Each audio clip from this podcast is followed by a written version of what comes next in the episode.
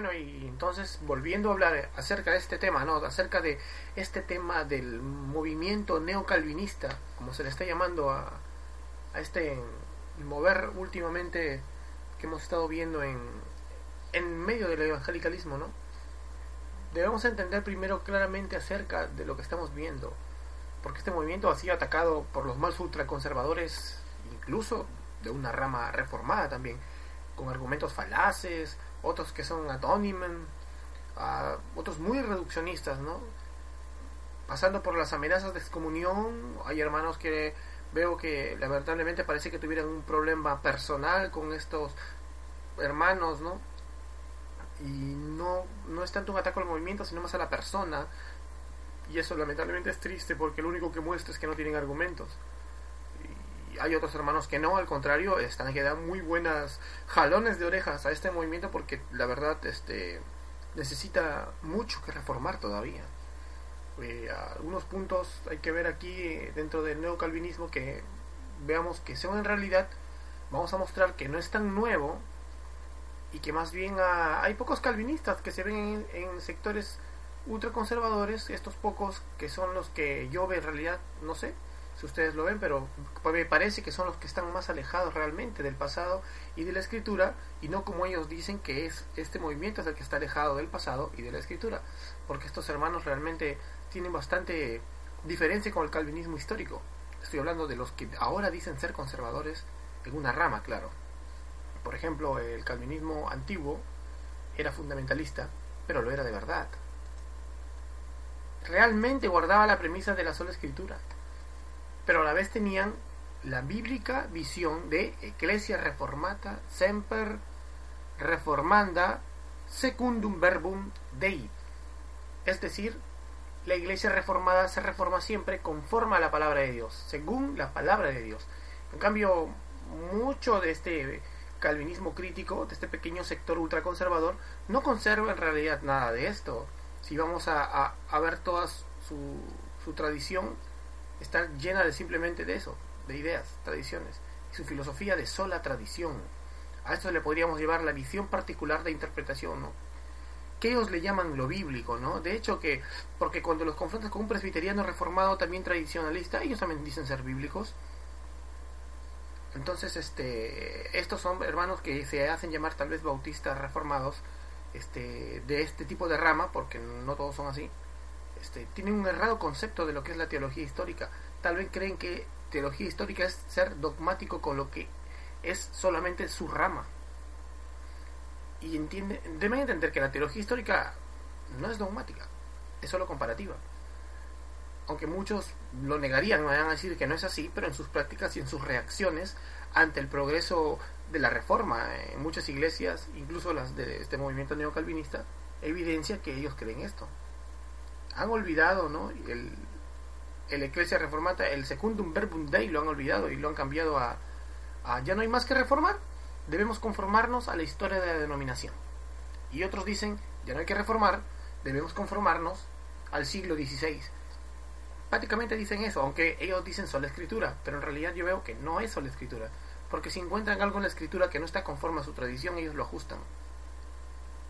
Entonces, la gran irresponsable, no sé, la actitud cristiana que siempre, de siempre, ¿no? Son cristianos, la, la, actitud que siempre ha tenido el cristiano de comparar sus prácticas con la historia de la iglesia y las preciosas confesiones históricas, la han convertido en una dogmática regla que los aleja de la escritura y los está acercando más a las experiencias, a la experiencia pasada.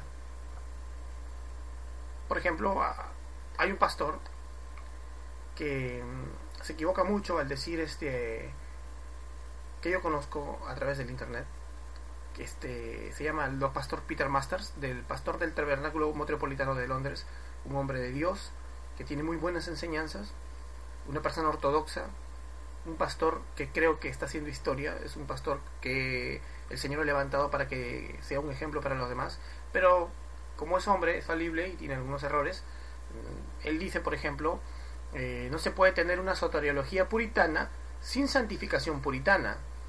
Deberíamos recordarle al pastor Masters que nuestra conformación no es a una generación humana, no es a los puritanos, ni a los valdenses, ni a los hugonotes, sino que tenemos que tener una santificación cristiana. Debemos apuntar a Cristo. este pastor, este es uno de los más acérrimos, este, digamos, atacantes del movimiento neocalvinista, pero también vemos que está siempre mirando al pasado en el sentido de que mira al hombre, en este sentido, y eso no debería ser, ¿no? Si él acusa a otros de mirar al hombre y de ser este, humanistas o de ser pragmáticos, también debería examinarse y darse cuenta de que está haciendo lo mismo. Nosotros, claro, esperamos tener una soteriología centrada en Cristo, no en los puritanos, y una vida de santidad centrada en Cristo, no una vida ascética como la que destruyó la sociedad puritana, a los cuales, claro, tenemos en alta estima y su teología la conocemos, como una vez les dije, tiene sabor al cielo. Pero la práctica en conjunto como sociedad de ellos no es para imitar. ¿Entienden? Nosotros no estamos en el siglo XVII, no estamos en Inglaterra, tampoco estamos en, en, Estados Unidos. Creo que es un punto importante que este hermano se equivoca y este pensamiento es el centro de su, de su molestia, tal vez, ¿no? Y de sus posteras críticas fuera de foco, en el sentido contra los llamados neocalvinistas. Y cae en una especie de reduccionismo, idea, una idea de comparar los neocalvinistas con las iglesias que usan métodos para captar gente, por ejemplo. Dice, usted no debe atraer gente al calvinismo o cualquier doctrina, usando carnadas mundanas en la predicación Esperamos que los jóvenes de este movimiento comprendan las implicaciones de las doctrinas mejor que sus maestros y se alejen de comprometer la verdad. Muy bien, es verdad. No debemos el pragmatismo para las personas. Eso no es el Evangelio.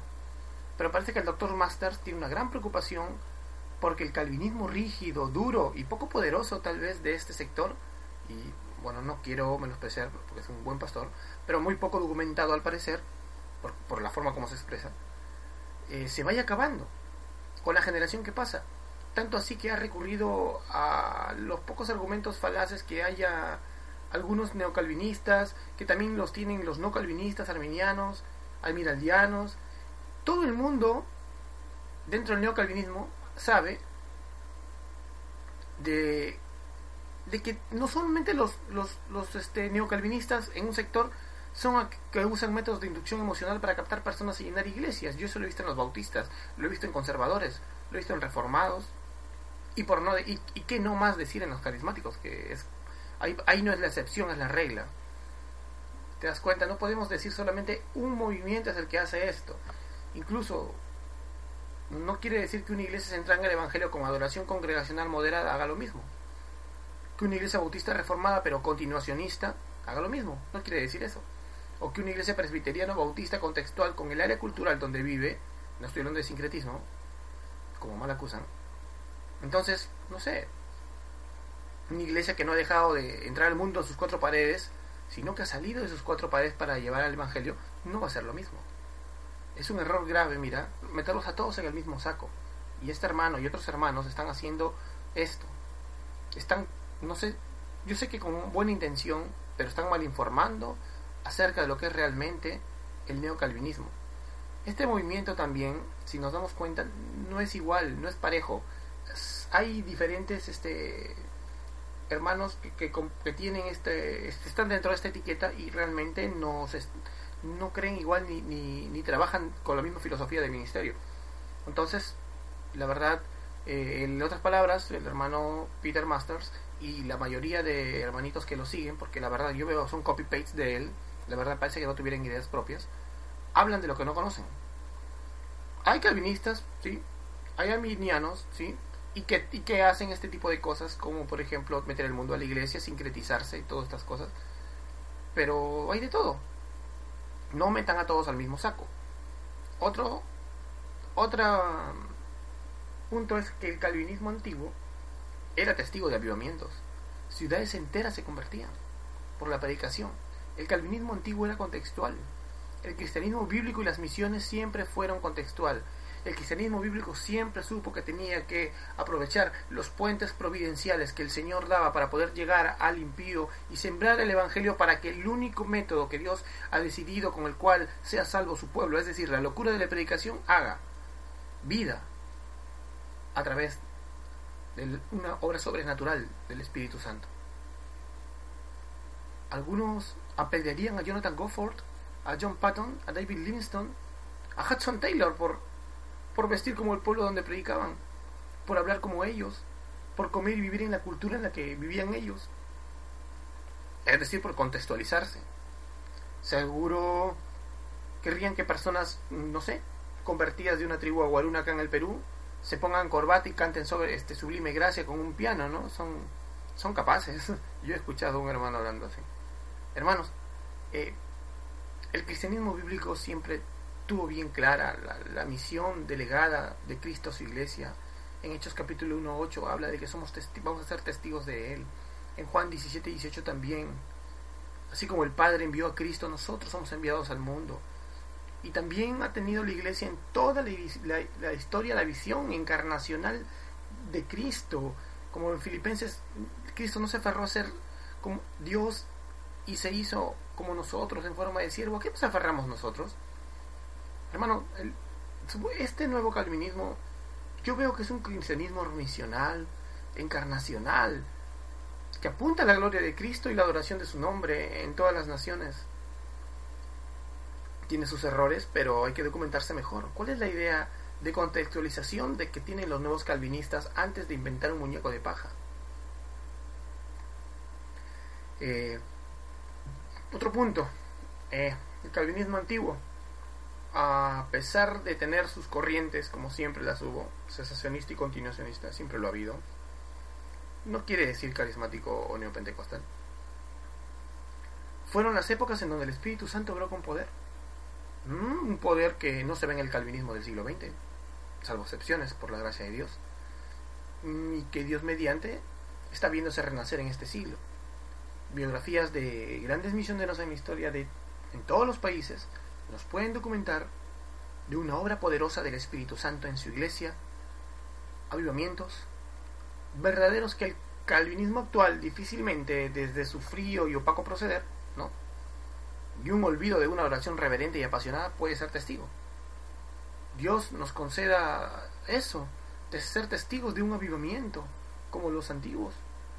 Muchos de los que son etiquetados como neocalvinistas son continuacionistas como grandes hombres que Dios usa, como el, el doctor Donald Carson, Tim Keller, el doctor John Piper, el pastor Mark Driscoll, todos son falibles. Todos son polvo. Acá no hay ungidos. Y no con todos estamos de acuerdo en todo.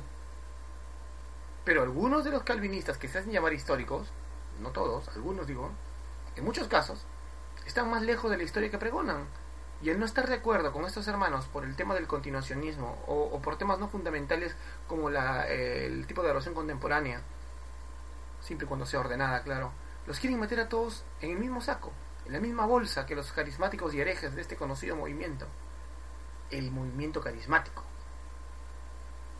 Cosa que muchos de los que leen este artículo habrán notado, ¿no? Por ejemplo, cuando lo leímos, este, nos dimos cuenta, ¿no? Cómo eh, estos hermanos incluían a, tal vez a, al pastor Piper o a Tim Keller o a Carson, tal vez los ponen al nivel de Benny Hinn, ¿no? Eh, eso es una cosa muy triste. Espero que sea sin mala intención, ¿no? Porque acá hay dos, dos opciones.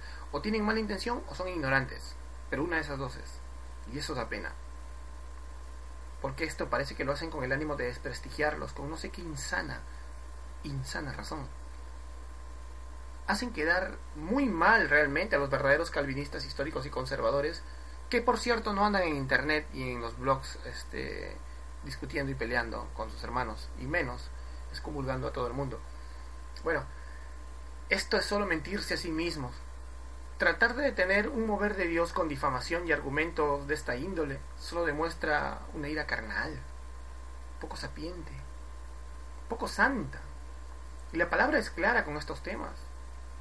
No es sabio de parte de estos hermanos tuiteros y facebookeros eh, el proceder así, para luego creer que Dios apoya sus nocivas intenciones.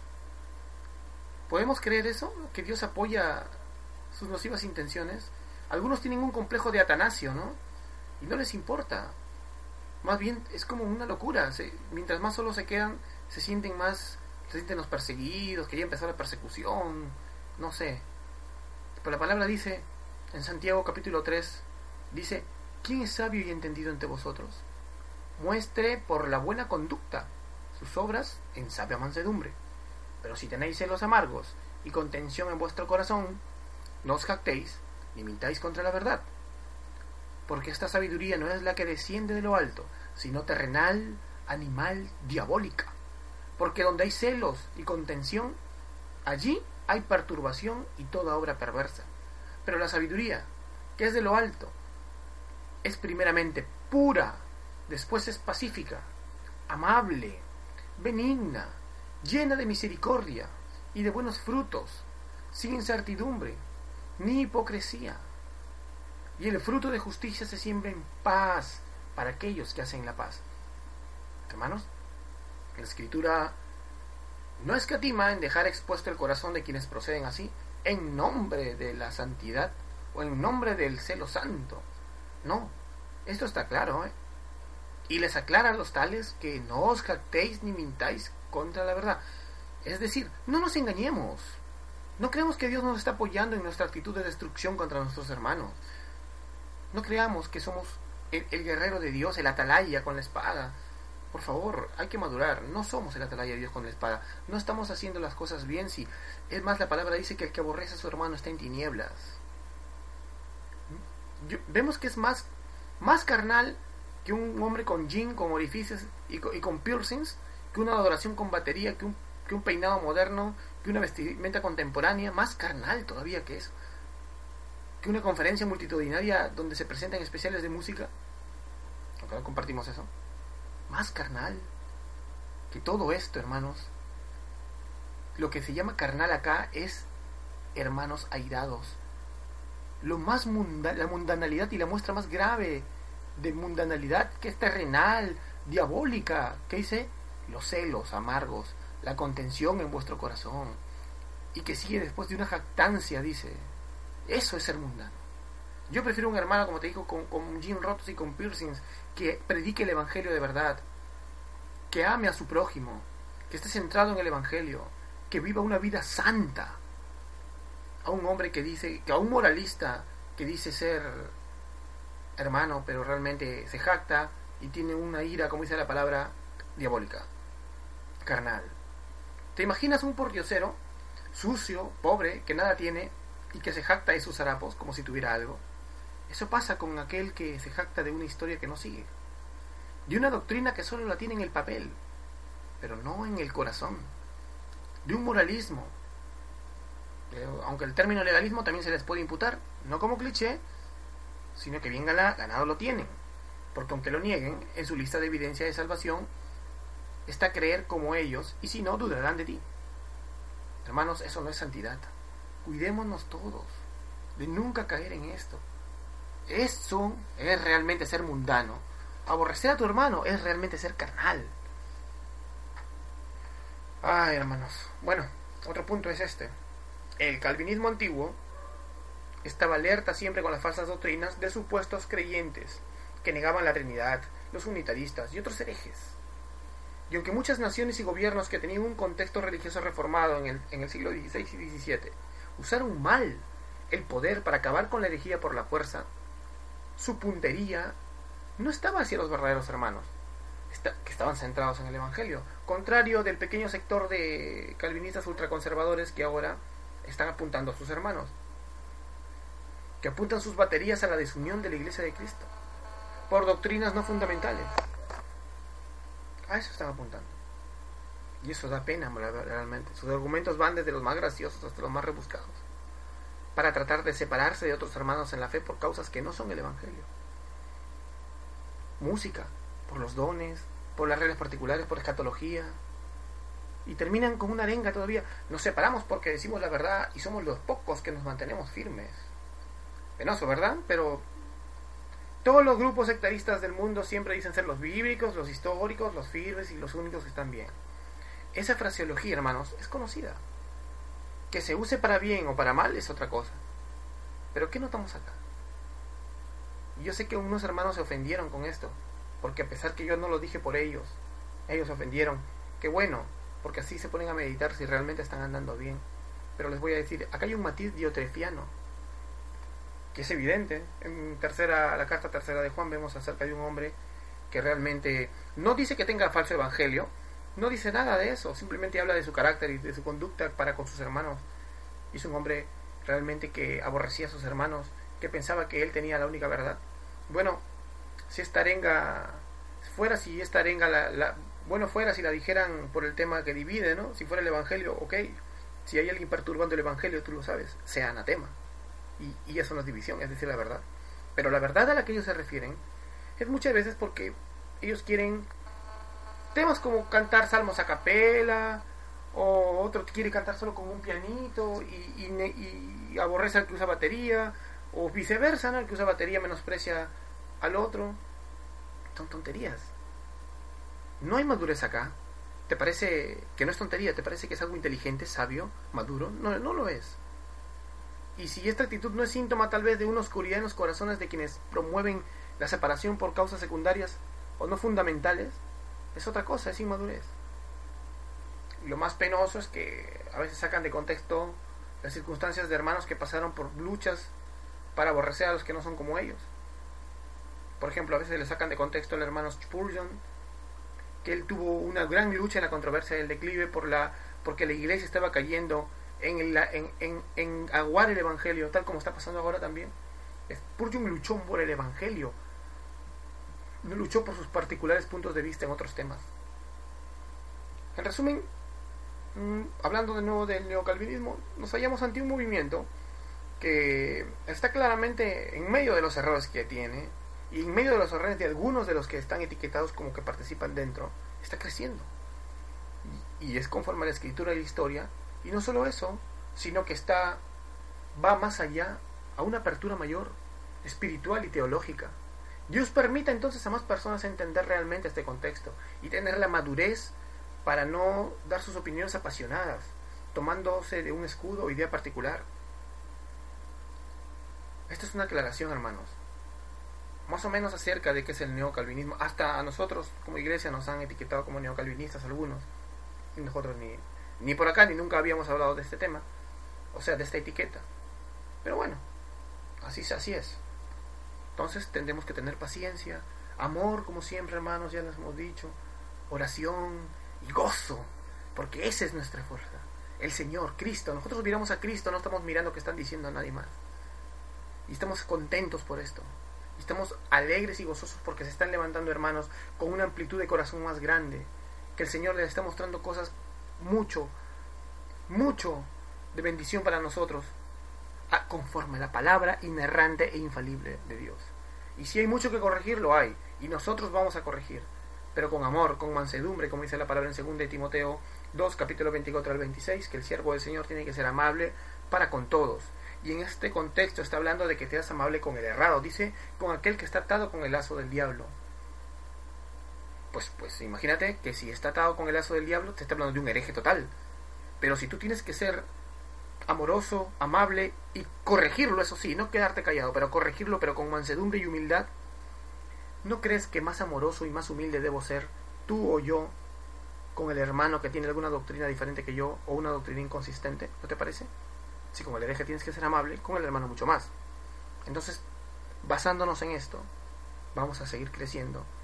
Basándonos en esto, vamos a saber cómo relacionarnos con nuestros hermanos, tanto que compartan todas las posturas que tenemos, como que algunos que tengamos diferencias, y aun cuando venga ese hombre errado necio que se opone, a ser obedientes de la escritura y a corregir con mansedumbre.